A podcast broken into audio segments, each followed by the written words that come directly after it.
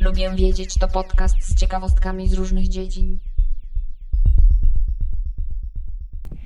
Cześć, ja jestem Monika, a to jest podcast Lubię Wiedzieć. Właśnie wróciłam z wystawy w Muzeum Sztuki w Łodzi i na jednej z wystaw widziałam coś szalenie ciekawego, o czym od razu pomyślałam, że może się stać kolejną świetną ciekawostką do mojego podcastu. Otóż była to wystawa Agnieszki Kurant, Erroryzm. Link do informacji na temat tej wystawy znajduje się w notatkach do tego odcinka. Odsyłam Was do nich. I jednym z eksponatów na tej wystawie był post-Forded, obiekt, który według opisu jest spekulacją na temat przyszłych form geologicznych. Zdjęcie tego eksponatu znajdziecie na moim Instagramie. Znajdziecie mnie pod nazwą Lubię Wiedzieć. Punktem wyjścia dla tego pomysłu, dla tego postfordytu jest z kolei Fordyt, nazywany także agatem z Detroit lub agatem z Motor City. Co to takiego? Otóż jest to stara farba samochodowa, która osadziła się na liniach produkcyjnych w fabrykach samochodów od początków powstania zakładów Forda na początku XX wieku.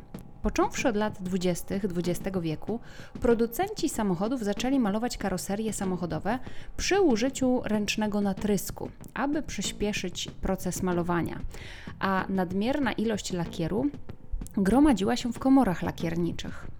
Z czasem nawarstwiały się kolejne warstwy właśnie różnych kolorów. Kawałki żużla z lakieru emaliowanego były wielokrotnie wypalane w piecach, do których samochody wjeżdżały, aby utwardzić farbę, a niektóre warstwy tych kolorów wypalały się nawet 100 razy. W końcu grudki farby zaczynały przeszkadzać w montażu pojazdu i musiały zostać usunięte. Grupy pracowników fabryk w pewnym momencie zaczynały zostawiać ten materiał gdzieś w składzikach różnego rodzaju. Inspiracja dla nazwy Fordet jest dość oczywista. Według artykułu Gems and Gemology Fordyt został po raz pierwszy zebrany w Ford Motor Company w Michigan w latach 40. XX wieku, ale ta nazwa obecnie odnosi się do dowolnego materiału składającego się z pozostałości po lakierowaniu natryskowym z różnych zakładów motoryzacyjnych, nie tylko z zakładów Forda. Istnieje także materiał z montowni Corvette w Bowling Green w stanie Kentucky. Niektórzy akurat wolą nazywać nazwą własną ten materiał, to znaczy materiał Corvetta, ale jakby tak oficjalnie jest jedna nazwa i jest to właśnie Fordyt. Są także złogi farby na przykład z kanadyjskiej fabryki Lincoln i Mercury, która także nazywa się Fordyt, chociaż nie pochodzi z fabryki Forda. Ostatnio Fordyt jest używany do wytwarzania biżuterii. Kawałki tego materiału zostają wycięte i wypolerowane, przez co ujawnia się ich warstwowy i kolorowy przekrój, który naprawdę przypomina trochę agat, czy też jakieś inne kamienie szlachetne.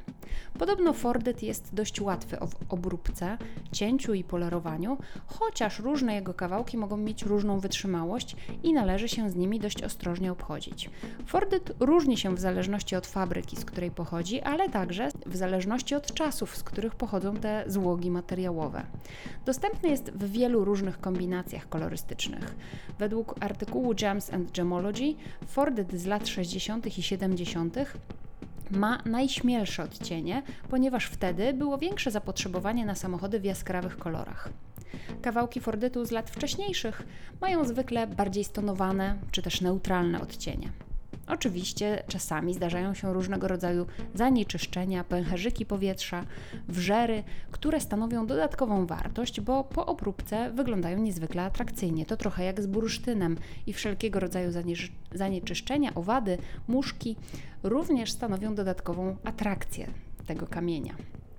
Według artykułu o Fordycie z magazynu Gina Gems and Gemology z 2016 roku, link do tego artykułu zamieszczam również w notatkach do tego odcinka, potrzeba około 997 warstw farby, aby stworzyć jednocalową, to znaczy 2,5 cm warstwę czy też fragment fordytu. Zasoby tego materiału są ograniczone, ponieważ w latach 80. producenci samochodów odeszli od ręcznego malowania natryskowego. Teraz wykorzystują proces elektrostatyczny, który magnetyzuje emalię do karoserii samochodowych, pozostawiając niewiele lub nie pozostawiając żadnego nadmiaru lakieru. To oznacza oczywiście, że farba się już nie gromadzi, a więc to, co powstało do lat 80., to jedyny fordyt na rynku. Znaczna część złogów farb prawdopodobnie została wyrzucona, zanim robotnicy zaczęli ją składować. Ale nawet przy ograniczonej podaży fordyt nadal stanowi relatywnie niedrogą opcję dla jubilerów. Istnieje wiele marek i projektantów, którzy zabrali się za Fordyt, ponieważ lubią sposób, w jaki ten klejnot opowiada historię Ameryki. Akurat bardzo się z tym zgadzam i uważam, że to jest niezwykły i bardzo ciekawy pomysł na wykorzystanie materiału postindustrialnego w tak nietypowy sposób w biżuterii. Jest to swojego rodzaju recykling materiału będącego śmieciem przemysłowym, a jednocześnie samochody, które stanowią taką kluczową część historii Ameryki, nadal gdzieś tam istnieją w formie biżuterii. Jest to naprawdę bardzo ciekawe. Na dzisiaj to tyle.